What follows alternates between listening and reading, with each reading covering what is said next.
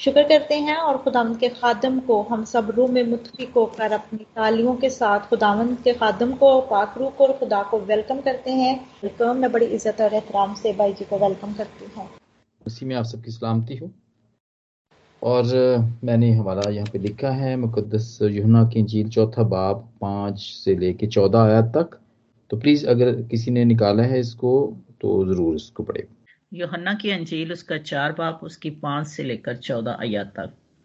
खुदावन के कलाम यू लिखा है, बस वो सामरिया के एक शहर तक आया, जो सोखार कहलाता है, और उस खत्ते के नज़दीक है, जो यकूब ने अपने बेटे यूसुफ को दिया था।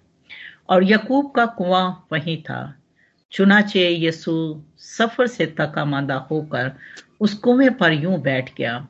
ये छठे घंटे के करीब था। सामरिया की एक औरत पानी भरने आई। यसु ने उससे कहा, मुझे पानी पिला, क्योंकि उसके शागिर्द शहर में खाना मोल लेने को गए थे। उस सामरी औरत ने उससे कहा, तू यहूदी होकर मुझ सामरी औरत से पानी क्यों माँगता है? क्योंकि यहूदी सामरियों से किसी तरह का बर्ताव नहीं रखते। यसु ने जवाब में कहा, अगर तू खुदा की बख्शिश को जानती और ये भी जानती कि वो कौन है जो तुझसे कहता है, मुझे पानी पिला। तो तू उससे मांगती और वो तुझे ज़िंदगी का पानी देता। औरत ने उससे कहा आई खुदावन तेरे पास पानी भरने को तो कुछ है नहीं और कुआँ गहरा है। फिर वो ज़िंदगी का पानी तेरे पास कहाँ से आया? क्या तू हमारे बाप याकूब से बड़ा है? जिसने हमको ये कुआँ दिया और खुद उसने और उसके बेटों ने और उसके मुआशी ने उसमें से पिया। यसु ने जवाब में उससे कहा, जो कोई इस पानी में से पीता है, वो फिर प्यासा होगा। मगर जो कोई उस पानी में से पिएगा, जो मैं उसे दूँगा, वो अब तक प्यासा ना होगा। बल्कि जो पानी मैं उसे दूँगा, वो उसमें एक चश्मा बन जाएगा और हमेशा की ज़िंदगी के लिए जारी रहेगा। खुदाम के पाकलाम पढ़े सुने जाने पर खुदाम की बरकत हो। आमीन। थैंक यू वेरी मच जी। आज फिर खुदावंद ने मौका दिया कि हम सब मिलके सीखें और ये conjunctive this is the third time that we are सामरी औरत की कहानी है और uh, बिल्कुल भी जब मैंने तो उसको शुरू किया था बल्कि बहुत दफ़ा इसको पढ़ा भी।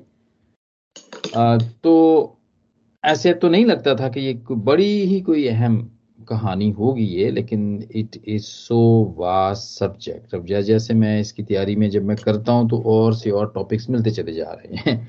तो हमने पहले भी इससे हमने सीखा, दो दफ़ा पहले भी सीख चुके हैं। हमारी ज़रूरियात, रूहानी ज़रूरियात भी होती हैं, जैसे जिसमानी ज़रूरियात हैं। ये भी हमने सीखा, इबादत कैसे करनी है?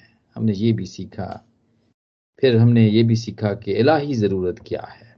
उसकी भी ज़रूरतें हैं, खुदा की वो क्या है? वो क्या चाहता है हमसे कि हम उसके लिए क्या करें? और आज जो इसमें से टॉपिक जो हम मिलके सीखेंगे, वो है कुएँ का किरदार है। ये टॉपिक इसका आज होगा कि इसके अंदर जो कुएँ का किरदार है, वो क्या है?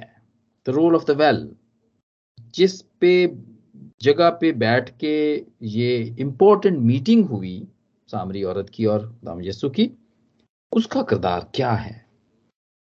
आ, मैंने तो खैर अपने बचपन में देखा क्योंकि मैं जो पला बढ़ा तो मैं तो अपने गाँव में तो वहाँ पे कुआँ था। और लेकिन जो इससे भी पहले के हैं लोग उन्होंने ज़रूर इसको देखा होगा कि जब लोग उसमें से पानी निकाल के वो अपने जानवरों को भी पिलाते थे और वो खुद भी इस्तेमाल करते थे लेकिन मेरे ज़माने तक तो खुद इस्तेमाल उसका तो बंद हो गया था, क्योंकि हैंड पंप्स वगैरह आ गए थे तब। लेकिन वो जानवरों को ज़रूर पिलाते थे और वो एक तरह का बिल्कुल गाँव के बीच में ये हुआ करता था और ये सेंट्रल प्लेस भी हुआ करती थी, जहाँ पर भी ये कुआँ हुआ करता था, ताकि सब लोग वहाँ पे आके इससे फैज याब हो सकें और इसको यूज़ कर सकें, इसमें से पानी निकाल सकें। और ये मैं समझता हूँ ये बड़ी बेसिक रोटी, कपड़ा और मकान जैसे हुआ है, वो पानी भी एक बड़ी बेसिक नीड है हमारी।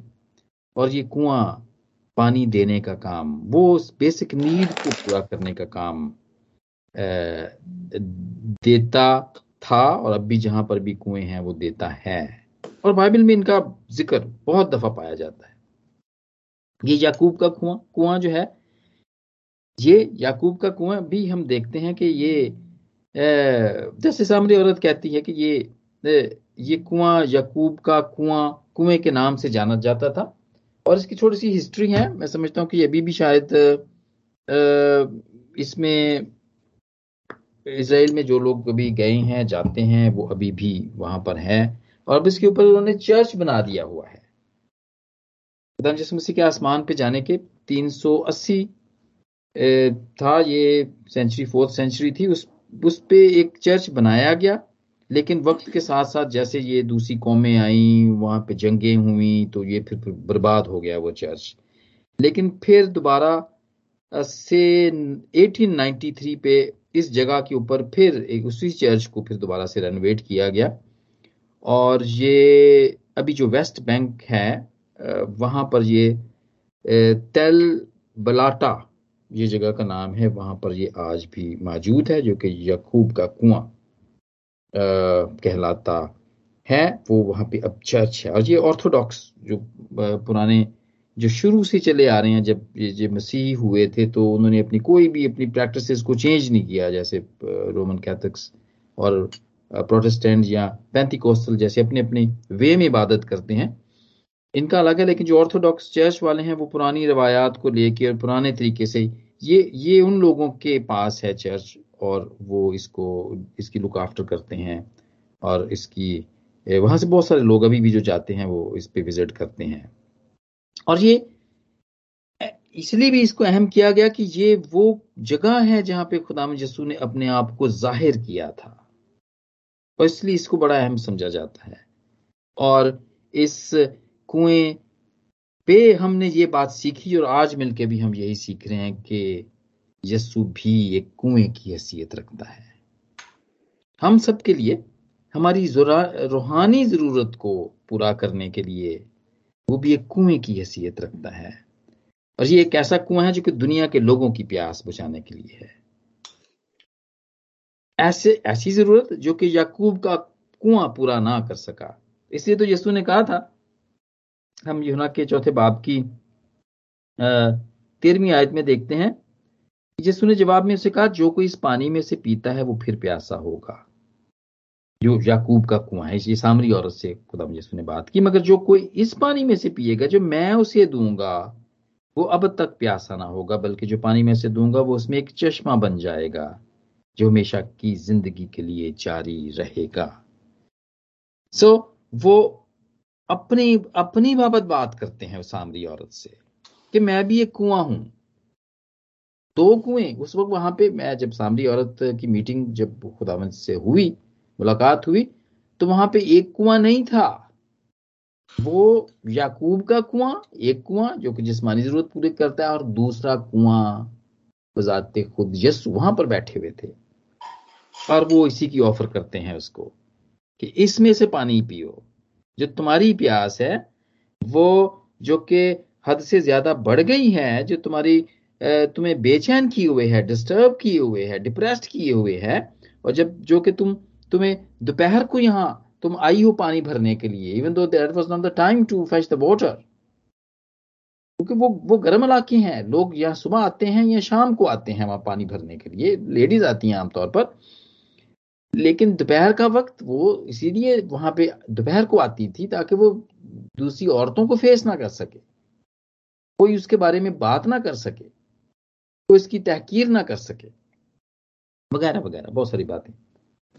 सो so, हम ये देखते हैं कि खुदा यस्सु कुएँ के तौर पर वहाँ पर उसके लिए बैठा था ताकि जो रूहानी ज़रूरत उसकी कमी कमज़ोरी है वो उसको पूरा कर सके और ये को पहली दफ़ा तो नहीं था, इसलिए तो बहुत सारी बातें। हम इसलिए खुदामंद यस्सु को, हम उसको उसको खुदा भी कहते हैं। इसलिए कि वो बिल्कुल वही पैटर्न चला आता है, जो कि शुरू से ही चला आ रहा है। और उसका बहुत दफ़ा खुदा बाप भी ऐसे ही इसने भी इंतज़ाम करता था अपने लोगों के लिए। पानी का इंतज़ाम करता था, वो मुहैया करता था। कुएँ का ये काम भी है कि वो मुहैया करता है। और वो उसने भी खुदा बाप भी मुहैया करता था। और हम आ, ये इस, इस, इस, इस, इसका प्रोफेटिक मीनिंग यही है कि ये ये सप्लाई ये मुहैया करने करने वाला है। कुआँ जो है मुहैया करने वाली जगह है या ये कह सकते हैं एक सहूलत है। जी खुदा बाप ने गिनती के इक्कीसवें बाप की सोलहवीं और सत्रहवीं आयत में देखते हैं। जब बने इसराइल निकल के आ रहा था मिस्र से तो वो वो एक ऐसी जगह से वो पहुँचे हैं कि वहाँ लिखा कि वही, ये वही कुआँ है जिसके बारे में खुदावन ने मूसा से कहा था कि लोगों को एक जगह जमा कर और मैं उनको पानी दूँगा। और तब इसराइल ने ये गीत गाया ए कुएँ, तू उबल आ, तुम इस कुएँ की तारीफ़ गाओ। ये वही कुआँ है जिसे रईसों ने बनाया और कौम के सिरों ने अपने असा और लाठियों से खोदा, तब वो इस दश से मतना को गए। जी मेरे प्यारे बहनों, भाइयों खुदा बाप भी मुहैया करता है और कुएँ का काम मुहैया करना है। और ये कुआँ गो के ये छोटा, ऊपर से छोटा ही लगता है। लेकिन इसके नीचे पानी की बहुत बड़ी मकदार मौजूद होती है। और हमारा खुदा भी तो ऐसा ही है। वो ऐसा ही है। लगता ऐसा ही है कि ऐसी कभी कभी थोड़ी जी गाल दली ऐसी उन्होंने फरमाइश करने हैं। लेकिन सिर्फ़ वही नहीं उसके पास तो देने की एक बहुत बड़ी मकदार हमारे पास, उसके पास मौजूद होती है कि जो हमें दे वो। जी। कुआँ है। और आज हम इसी के ऊपर सीख रहे हैं। सामरी औरत और यीशु की मुलाकात जो कुएँ पे होती है, ये कुआँ किस किस्म का है? और जो हम आज सीख रहे हैं, कुएँ की अहमियत के बारे में। और ये भी हम सीख रहे हैं कि खुदा जस्सू खुद कुएँ से, रूहानी कुआँ है हमारे लिए। ये हमें ज़िंदगी या खुशखबरी देता है, या खुदा से खुदा से मिलने जैसा। मीटिंग मीटिंग पॉइंट है। और एग्जैक्टली exactly आप देखें, सामरी औरत की मुलाकात भी खुदा से इस कुएँ पे ही होती है। और ये पहली मरतबा नहीं है। हम देखें पुराने याद नामे के अंदर जेनेसिस सिक्सटीन थर्टीन पैदाइश के सोल में बाप में हाजरा, लौंडी है सारा की, और वो तंग है because she is pregnant she is conceived तो वो उसकी जब मालकन को पता चलता है तो उसके ऊपर जुल्म करती है और वो उससे भाग जाती है और वो बेबान में चली जाती है और वहाँ पर इसको एक फरिश्ता मिलता है। ये बड़ा अच्छा बयान अगर आप देखना चाहें तो ज़रूर कभी देख सकते हैं पैदाइश के सोलहवें बाप की तेरहवीं आयत में। वहाँ उसे एक फरिश्ता मिलता है वो उससे पूछता है कि तू कहाँ भागी जा रही है? वो कहती है, जी, मैं मालकन से मैं भाग के आ रही हूँ, वो तो मुझ पर जुल्म करती थी। लेकिन वो फरिश्ता उसको कहता है कि तू उसके पास उसके पीछे, उसके उसके अपनी मालकन के पास चली चली जा तू। क्योंकि मैं जो तेरे बच्चा होने वाला है, मैं उसे एक बहुत बड़ी एक नस्ल, मैं उससे बनाऊँगा। और वो एक पानी का वहाँ पे चश्मा है, चश्मा था, जहाँ पे उसको फरिश्ता मिला। जिस जगह वो फरिश्ता उसे मिलता, वो पानी का एक चश्मा है, जो किशोर की राह पर था। और इस जगह हाजरा ने खुदामंद का जिससे उसे बातें की, उसने उसका नाम रखा। और उसका नाम था अतायल रोई, जिसने नाम उसका रखा। क्या है खुदामंद तू बसीर है, तू देखता है, तू हमारी मुश्किलों को जानता है, तूने मेरी फरियाद को सुना, मुझ पर रहम किया। मुझे रहम, वो रहम, ये, वो कुआँ जो था, वो रहम करने वाला करने वाला जगह कहलाई वो। और ये जो हम चश्मा, चश्मे की बात कर रहे हैं, वो इसलिए कि ये इब्रानी में जो कुएँ का मतलब वो चश्मे का भी है। इसलिए आप खुदाम यसू ने भी यहाँ पर ये बयान किया। और कई कुएँ ऐसे भी हैं वो कुएँ तो हैं लेकिन उनको जो सैराब करते हैं वो चश्मे करते हैं। वो एक, एक नाला सा या स्ट्रीम आप कह सकते हैं वो जाता है और उसको वो कुएँ को वो भर के रखता है वो। कुछ ऐसे कुएँ भी होते हैं कुओं की भी किस्में हैं। तो ये जो हाजरा वहाँ पर मिलती है जो जहाँ पे इसके चश्मे का ज़िक्र किया गया है और जिसने हाजरा ने उसका नाम अतायल रोई उस, उस जगह का नाम रखा कि आए खुदा तू बसीर है तू देखता है। तो कुआँ हमें ये बात भी बताता है। रहम करने वाली जगह है ये या मुहैया करने वाला आ, सारी मुश्किलों को देखने वाला। और जैसा कि मैंने पहले आपको से अर्ज़ की कि कुआँ जो है ना वो वो एक मुलाकात खुदा से मुलाकात करने वाली जगह भी है। जहाँ पर उसकी इबादत और और वहाँ पे उसकी इबादत होती रही क्योंकि तब तो लोग ऐसे किया करते थे कि जहाँ पे पुराने हदामे में हम देखते हैं जहाँ पे खुदा मिलता था वो अब्राहम वहीं पे एक, एक ऑल्टर बना लेते थे वो। तो क्योंकि वहाँ पे खुदा से मुलाकात होती थी उनकी। और हम इसकी एक मिसाल यहाँ पर देखते हैं जेनेसिस 25 की 26 में आइजिक के बारे में हम देखते हैं जहाक यहाँ पे लिखा है छब्बीसवें की पहली आयत में लिखा है छब्बीसवें बाप की पहली आयत में, कि उस मुल्क में उस पहले काल के अलावा जो इब्राहिम के अयाम में पड़ा था, फिर काल पड़ा। तब इजहाक, जरार के, को फलस्तियों के बादशाह अभी मलक के पास गया। और वहाँ वो रहा, वो अपनी बीवी के साथ रहा, वो एक लंबा बयान है यहाँ पे। और वहाँ लिखा है कि वो बड़ा और वो फिर जरार में रहने लगा, उसके नौकरों को खोते खोदते पानी का एक सोता मिल गया। और जरार के चरवाहों ने उनसे झगड़ा किया, सो उन्होंने एक और खोद लिया, फिर झगड़ा हुआ। और वहाँ से दसूरी को चला गया और फिर एक कुआँ खोदा और वहाँ पे वो झगड़ा ना हुआ। सो उन्होंने उसका नाम रहबूत रखा और वहाँ से वो फिर बेर सबाक हो गया। अब बेर सबाक वो जब जाता है, छब्बीसवें बाप की तीसरी आयत में है, और खुदामंद उसी रात उस पर ज़ाहिर हुआ। ये इजहाक के ऊपर ज़ाहिर हुआ और कहा कि, तू मत डर, मैं तेरे साथ हूँ, तुझे बरकत दूँगा और अपने बंदा इब्राहिम की खातर तेरी नस्ल बढ़ाऊँगा। तो उसने क्या किया? इजहाक ने उस जगह पे और उसने वहाँ मजबा बनाया और खुदा से दुआ की और अपना डेरा लगाया और वहाँ इजहाक के नौकरों ने एक और कुआँ खोदा और उसके नौकरों ने उसे खबर दी कि हमें पानी मिल गया है।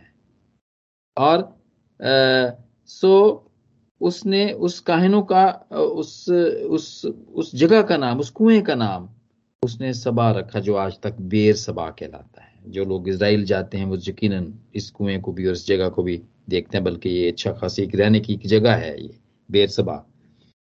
तो ये वहाँ पे उसने एक ऑल्टर बनाया, एक मजबा बनाया, क्योंकि खुदावंद से मुलाकात उसकी हुई। तो ये एक वो जगह है जब, जहाँ के हम प्रस्तुत भी कर सकते हैं और खुदामंद को एक्नॉलेज कर सकते हैं। जगह जहाँ पे खुदामंद को एक्नॉलेज कर सकते हैं। कि खुदावंत, तू हमारा सप्लायर है। तू हमारा मुहैया करने वाला है। जी। जी मेरे प्यारे बहनों और भाइयों, हमारा खुदावंत भी एक कुआँ है। और क्योंकि वो मुहैया करता है, रूहानी तौर पर भी मुहैया करता है, जब जबकि यसु आ गए हैं तो जब, जैसे उन्होंने कहा कि जो इस कुएँ में से पिएगा, वो फिर और जो, मगर जो कोई इस, उस कुएँ में से पिएगा मैं उसे दूँगा, वो अब तक प्यासा ना होगा। बल्कि उसमें से एक चश्मा बन जाएगा, जो हमेशा की ज़िंदगी के लिए जारी रहेगा। जी। और खुदामंद का कलाम भी ऐसा ही है। ये कुआँ है। ये भी कुएँ से इसको मुशाबत। मुशाबत दी गई है। इसको जब हम इस कलाम को बिल्कुल इसके लिए भी मेहनत करनी पड़ती है, जब खोदते हैं इसे, इसको डिग करते हैं ना, और भी और भी। अब देखें, ये तीसरा हो गया है, किस्त इसकी हो गई है कि जब से मैंने इसको सामरी औरत की कहानी को डिग करना शुरू किया, टॉपिक्स निकलते चले आ रहे हैं, और हम इससे बरकत पाते चले जा रहे हैं, सीखते चले जा रहे हैं। किसी और वे में हम, जो कि पहले कभी भी शायद मैंने तो कम से कम मैंने तो इस बात पे कभी भी नहीं सोचा था कि इतनी सारी चीज़ें इसमें से निकल आएँगी। तो वैन यू डिग इट पाकलाम को जब हम डिग करते हैं, जब खोदते हैं तो फिर इसमें से भी पानी निकलता है, जो कि हमें सेटिस्फाई करता है, जो कि हमें इत्मीनान देता है, हमें इससे तसल्ली मिलती है, हमें इससे शिफा मिलती है, हमें इससे निजात मिलती है, हमारे दिल टूटते हैं। जी। दिल टूटना। बिल्कुल, आप देखें वो एक्ट इमाल की दूसरे बाप की चौदहवीं आयत में क्या होता है? पत्रस जब कलाम सुनाते हैं तो क्या होता है? दिल टूटते हैं कलाम सुनाने से। उसने कोई दुआ नहीं की, देखे। कुछ भी नहीं किया, उसने सिर्फ़ कलाम, नीट कलाम सुनाया खुदा का। और तीन हज़ार लोग वो खुदावंत की जमात में शामिल हुए हैं। और कलाम सुनने से। क्यों? क्यों कलाम इतना पॉपुलर क्यों है? यहाँ पे एक, इस मीटिंग के अंदर भी कलाम एक बड़ी मरकजी हैसियत रखता है। चर्चेस के अंदर कलाम एक बड़ी मरकजी हैसियत रखता है। कोई भी तकरीब हो, शादी हो, कोई मंगनी हो बर्थडे हो इवन के डेथ हो, किसी की, उसमें कलाम एक मरकजी हैसियत रखता है। क्यों रखता है? इसलिए कि ये हमारी रूह को सैराब करता है। हमें उस ट्रॉमा से निकालता है। अगर कोई बड़ा दुख में मुबतला है, उसको कलाम नीट सुनाए आप, देखें उसको तसली कैसे मिलती। है जी? इतमान कैसे मिलता है? इतमान क्योंकि ये खुदावंत का कलाम है। और इससे, इसको भी कुएँ से मशाबत दी गई है कि इससे भी हमें शिफा मिलती है, इससे भी हमें निजात मिलती है। क्योंकि हम इसको जब खोजते हैं, इस पर गौर करते हैं, रिफ्लेक्ट करते हैं अपनी जिंदगियों को हम देखते हैं कि इसके मुताबिक हैं या नहीं हैं। तो फिर हमें पता चलता है, हम, हमें इससे बरकत मिलती है। जी, वो जब मैंने, जैसे कि पहले मैंने कहा कि पुराना अहदनामा तो इब्रानी के अंदर लिखा गया और नया ग्रीक में लिखा गया। अब तो खैर हर ज़ुबान में ही है, दुनिया की हर ज़ुबान में ही है, लेकिन वहाँ पे जो कुएँ का मतलब है, वो चश्मा भी है। और इसमें इसका हम हवाला देखते हैं, पुराने अहदामे में बहुत दफ़ा ऐसा ही लिखा गया, जैसे जिसाया पचपन के पचपन के अंदर और उसकी पहली आयत में लिखा क्या सब प्यासो पानी के पास आओ, और वो भी जिसके पास पैसा ना हो। आओ, मोल लो, खाओ हाँ आओ, और दूध बेजर और बेकीमत पियो। और उसके बाद फिर हम, खुदा यसु मसीह का ये बयान सुनते हैं। मगर जो कोई इस पानी में से पिएगा, जो मैं उसे दूँगा, वह अब तक प्यासा ना होगा, बल्कि जो पानी में से दूँगा, वो उसमें एक चश्मा बन जाएगा, जो हमेशा की ज़िंदगी के लिए जारी रहेगा। और क्या हुआ? औरत ने उसे कहा कि वो पानी मुझे दे। उसकी ज़िंदगी जो तब्दील हुई है शी आस्क फॉर इट वो बात करने से ठीक नहीं हो गई थी। उसने वो मांगा था पानी, उसने कहा, उस औरत ने कहा था कि वो पानी मुझे दे। और वो पानी उसे फिर खुदावंद ने दिया, उसने पिया। जी। अगर जॉन 737 में लिखा है, खुदावंद कहते हैं, फिर ईद के आखिरी दिन जो खास दिन है यसु खड़ा हुआ और पुकार कर कहा, अगर कोई प्यासा हो तो वो मेरे पास आए। अगर कोई प्यासा हो तो वो मेरे पास आए। जो मुझ पर ईमान लाएगा उसके अंदर से, जैसे कि किताब हयात में आया है, ज़िंदगी के पानी की नदियाँ जारी हो जाएँगी। ज़िंदगी के पानी की नदियाँ जारी हो जाएँगी। और उसने ये बात रूह की बाबत कही जिसे वो पाने को थे। जी मेरे प्यारे बहनों, भाइयों रूह की बाबत जिसको वो पाने को थे, उसकी बाबत कहा था। पाकरू पाकरू को भी इसी तरह कुएँ से मशाबत दी गई है। कुया कुएँ को भी पाकरू से मशाबत दी गई है। और जो चश्मे की हम पहले बात कर रहे थे उसमें यर्मिया का दूसरा बाब उसकी तेरहवीं याद में भी हम देखते हैं कि खुदा बाप ये ये गुस्सा कर रहे हैं और वो वो वो एक, एक सिमिलैरिटी हमें यहाँ देखते हैं हम देखते हैं चश्मे की। और वो कहते हैं क्योंकि मेरे लोगों ने दो बुराइयाँ की हैं। उन्होंने मुझ आबे हयात के चश्मे को तर्क कर दिया और अपने लिए जो हौज खोदे हैं। वो शिकस्ता हौज हैं जिनमें पानी नहीं ठहर सकता। हाँ हौज भी इनको हम कह सकते हैं ये दो तीन वर्ड हैं जो कि हम देखते हैं ग्रीक में और, और अबरानी में इनके मतलब इस तरह मिलते जुलते हैं। चश्मे के हौज के कुएँ के ये और आ, ये मिलते जुलते हैं इसी तरह मिलते जुलते हैं। जी मेरे प्यारे बहनों और भाइयों हमारे दिल भी हमारे दिल भी ऐसे ही हैं। ये भी कुएँ जैसे ही हैं। और इसीलिए तो खुदामद के कलाम में लिखा है इमसाल के चौथे बाप की तीसरी आयत में, कि अपने दिल की हिफाजत कर क्योंकि ज़िंदगी का, क्योंकि ये ज़िंदगी का सर चश्मा वो ही है। और लुका के छठे बाप की पैंतालीसवीं आयत में अच्छा आदमी अपने दिल के अच्छे खजाने से अच्छी चीज़ें निकालता है, बुरा आदमी बुरे खजाने से बुरी चीज़ें निकालता है।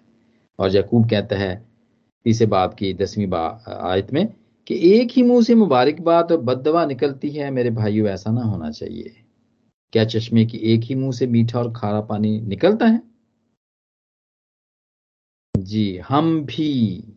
चश्मा, वो जो खुदाम ने कहा था ना कि उसमें, वो एक चश्मा बन जाएगा, जो उसमें से पिएगा, जो खुदाम यसु मसीह के कुएँ में से पिएगा, वो उस आदमी में एक चश्मा बन जाएगा। हम भी एक चश्मा बन जाते हैं दूसरों के लिए। हम भी एक चश्मा बन जाते हैं। और देखें, वो आप दुआ करने वाले जो हैं, जब हम दुआ करते हैं तो ये वही चश्मा तो है जो बह के निकलता है और दुआ कराने वाले की रूहानी ज़रूरत को पूरा करता है। उसको उसको उसको सेटिस्फाई करता है। उसकी सारी बेचैनी को खत्म करता है। और यही ये जो बेचैन और जो बिल्कुल भी स्टेबल लाइफ नहीं थी जो सामरी औरत की, खुदा ने भी उस औरत को यही पानी दिया था पाखरू का पानी दिया था। और यही पानी हम भी, जब हम चश्मा बन जाते हैं, जब वो हमें पाखरू दे देता है, और फिर हमसे भी वो ही पानी निकलता है दूसरों के सिराब करने के लिए। जब हम कलाम करते हैं, जब हम बात करते हैं, जब हम गाते हैं, इवन के गाने वाले भी देखें शबाना तो आज खैर नहीं है, किसी वजह से वो नहीं आई आज। और बहुत सारे आप भाईजाज हैं रुखसाना हैं, बहुत सारे, जितने भी आप यहाँ पर सताइश करने वाले हैं, इस्तेमालियाँ हैं, आपके भी सताइश करने से वो चश्मा बहता है और सुनने वाले पे असर करता है। सुनने वाले पर असर करता है। दिल कायल और मायल होते हैं, टूटते हैं। और हर बीमारी का इलाज दुआई नहीं है। क्या? ये है, सताइश भी है। लोग बरकत पाते हैं पाकरू को महसूस करते हैं, सुनते हुए। ऐसे ऐसे गीत और जबूर भी हैं।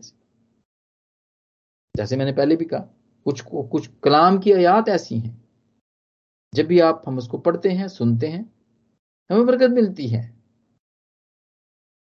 और ये सिर्फ बातें हम इसलिए कर रहे हैं कि हम अपने अपने अपने सोचने का अपने जानने का जो हमारा दायरा है वो वसी करें फिर जरूरी नहीं अगर किसी ने तप किसी दी लानी है तो दुआ ही करनी है तुम ਉਹਦੇ कलाम सुनाए उसको गीत जबूर सुनाए उसको उसके साथ बैठ के खुदा की बातें करें, उससे पूछें, तीमारदारी करें, पूछें ना उससे।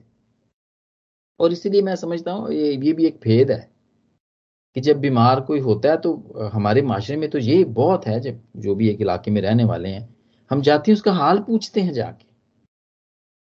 ज़्यादातर तो दुआ कोई भी नहीं करता, बस जाते हैं, बैठते हैं हाय हेलो करते हैं, आधा पौना घंटा बैठते हैं, चाय पीते हैं, वापस आ जाते हैं, लेकिन उसका असर होता है।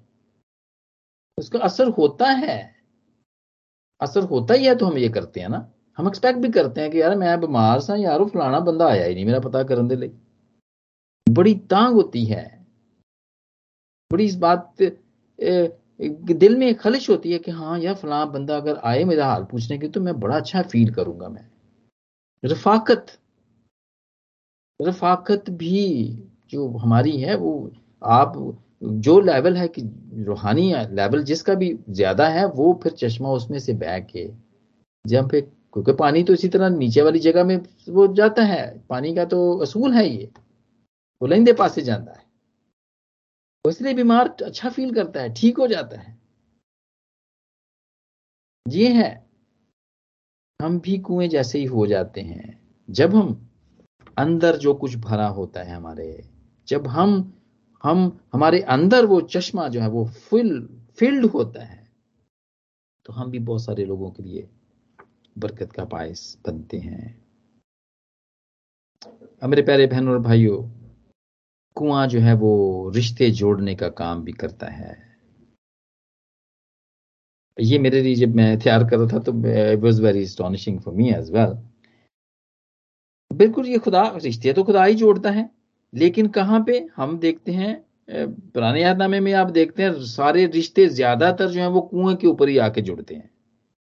जैसे फिर में दूसरे बाब में देखे, मूसा फिर से भाग के जा रहा है, वो मदियान में जाता है और वहाँ एक कुएँ के पास बैठता है। और वहाँ मदियान का जो काहिन था, उसकी सात बेटियाँ पानी भरने को आती हैं। और उनमें से जो एक बेटी होती है, वो उसकी बीवी बनती है, जिसका नाम सफूरा था। और फिर आइजक को हम देखते हैं वो अब्राहम और सारा अपने नौकर को भेजते हैं कि इसके लिए बीवी लेकर आ। उसके नातेदारों में से वहाँ से बीवी ले गया वो चाहता नहीं था कि इस मुल्क में जहाँ पे जो दूसरी कौमें थी, वहाँ से उसकी बीवी ली जाए। तो वो नौकर को भेजते हैं और नौकर रास्ते में ही ये दुआ करता जाता है। बड़ा अच्छा बयान है। मैं इसे, इस नौकर का यहाँ पे नाम नहीं दिया गया। पैदाश के चौबीस, चौबीसवें बाप की पंद्रहवीं आयत में और वो दुआ करता हुआ जाता है कि मैं आज उस इलाके में जहाँ पहुंचूं, मैं उस कुएँ पे बैठूं, वहाँ पे जो आए लेडी, आए वो मैं उसको इस तरह मैं चुन सकता हूँ कि वो मुझे मुझे भी पानी पिलाए और मेरे ऊँटों को भी पानी पिलाए और वो मुझे फिर अपने घर भी ले जाए और वो ही होगी वो ही इसके लिए। वो इसने एक टेस्ट रखा हुआ था कि रूहानी, एक तजर्बा था उसका भी, जो कि उसने किया और ऐसा ही होता है। आइजक की बीवी भी कुएँ पे पे ही मिलती है, क्योंकि रबैका वहाँ पे आती है, अपने अपने बाप की बेड़ बकरियाँ लेकर आती है और उसको वहाँ पे हम देखते हैं। उसका, उसको रिश्ता भी वहीं पे मिलता है, उसकी बीवी जो, आइजक की जो बीवी है वो कुएँ पे ही मिलती है। उसी तरह याकूब की बीवी भी, वो कुएँ पर ही मिलती है। राखल राखल भी अपनी बाप की भेड़ बकरियाँ लेकर वहाँ आती है। आज याकूब जो है वो पत्थर को लुढ़का कर उसकी भेड़ बकरियों को पानी पिलाता है। इवन दो कि वो उस वक्त टाइम भी नहीं होता, क्योंकि वहाँ पे असूल ये था कि जब सारी चरवाहे जमा हो जाएँगे तो फिर पत्थर को उठाया जाएगा, फिर पानी पिलाया जाएगा। लेकिन उसने कहा, जी, हटो परा, जी, मैं इन्होंने पहले पिया मांगा। तो he got mean bright from there कुएँ के ऊपर। सो ये कुआँ रिश्तों को जोड़ने वाला भी है। जो हम कहते हैं ना कि ये क्यों मैं कह रहा हूँ कि खुदा भी, वो कुएँ जैसा ही मुशाबत है उसकी।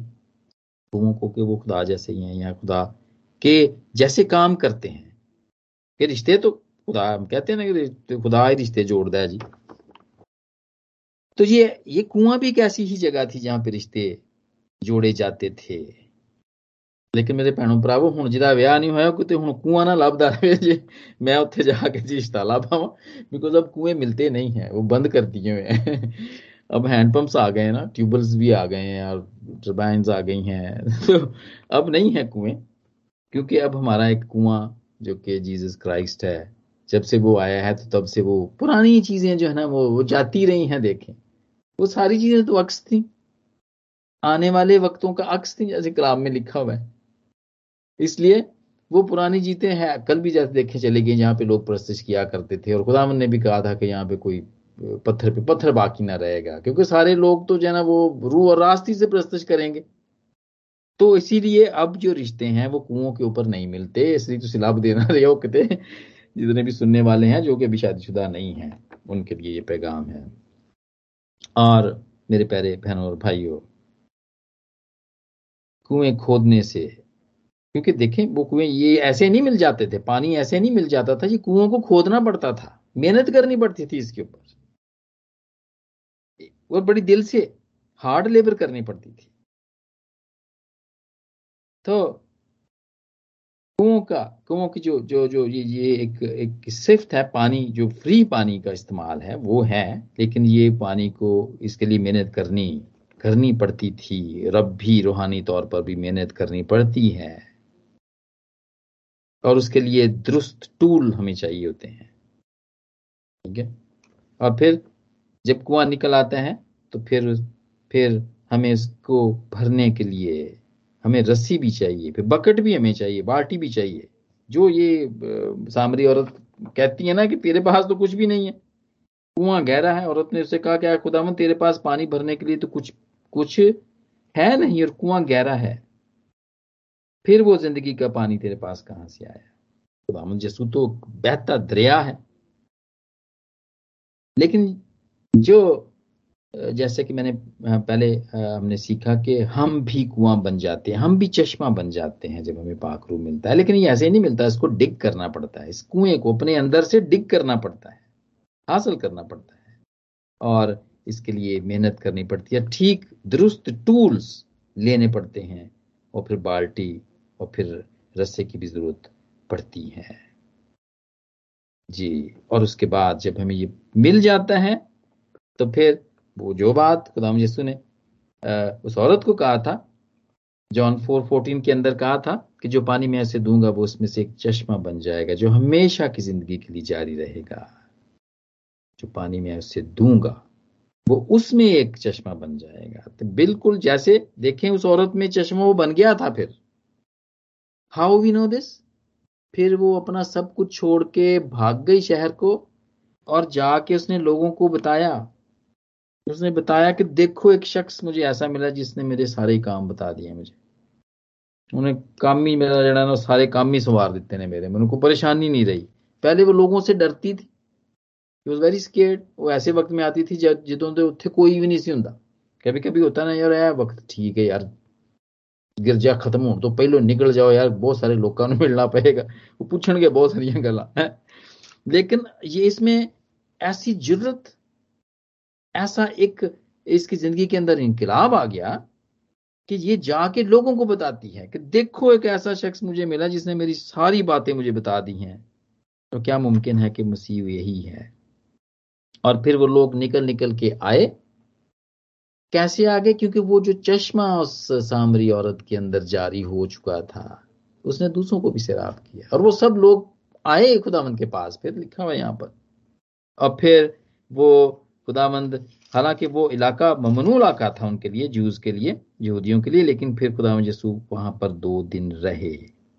लिखा हुआ है कि वहाँ पर वो रहे। चंद रोज वहाँ पर रहे, लिखा हुआ है, चालीसवीं आयत में, बस जब वो सामरी सामरी उसके पास आए तो उससे दरखास्त करने लगे कि हमारे पास रह, चुनाचे वो दो रोज वहाँ रहा। और उसके कलाम के सबब से और भी बतेरे ईमान लाए।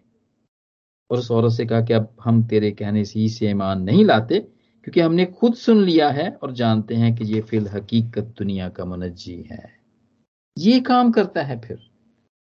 जब हम में से चश्मा जारी होता है और आगे जाता है तो फिर और जो वो इस काबिल हो जाते हैं कि वो कह सकें।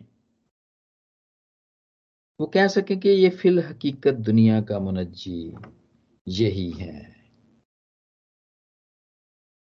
जी मेरे प्यारे बहनों, भाइयों वॉट अ अमेजिंग ट्रुथ सच्चाई है। अस्तिशना के छठे बाप की दसवीं और ग्यारहवीं आयत में इसके बारे में कहा जाता है कि जब वादे की सरजमीन पर खुदामद जब वादे की वहाँ पे एक वादा है, क्योंकि खुदामद अपने लोगों से वादा करता है।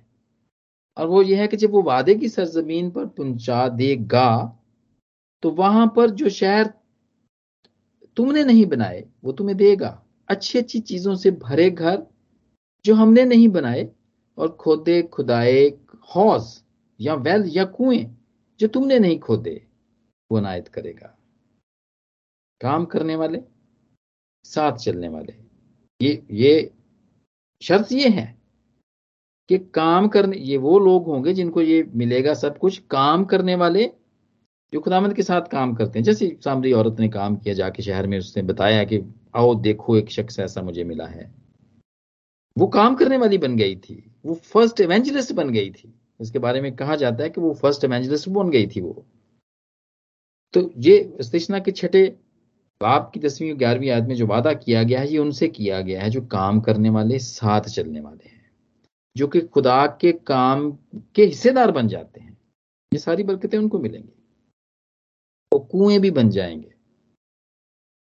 ठीक है? लेकिन कब? इसके लिए वायस कहता है कि हर चीज़ का एक वक्त है। खुदा के लिए और उसके साथ काम करने का भी एक वक्त है जी? और फिर उसकी सारी नेमतें लेने का भी एक वक्त है। लेकिन अगर आज तक हमने नहीं जाना तो इस बात को जानने की ज़रूरत है। बहता दरिया बनने के लिए, वो खुदामंद ने कहा था ना, चश्मा चश्मा बन जाएगा। वो चश्मा बनने के लिए मेहनत करना भी ज़रूर है। मेहनत करना भी ज़रूर है। और ये कलाम खुदामंद का कलाम जारी है, उस ये चश्मा पाकलाम का चश्मा भी जारी है, जिससे हम फैजयाब होते हैं, रोज होते हैं, हम सुनते हैं, शेयर करते हैं, गौर करते हैं, दूसरों को सुनाते हैं। इसी तरह जारी है। और आज जो हमने मुख्तर तौर पर खुदावंत के कलाम को कुएँ के टॉपिक पर सीखा, जो सामरी औरत की और खुदावंत जिसु की मुलाकात जिस कुएँ पर हुई, उस कुएँ के बारे में हमने सीखा। इसके वसीले से खुदा मुझे और आप सबको बरकत दे। थैंक यू भाई जी। खुदा आपको बहुत ज़्यादा बरकत दे।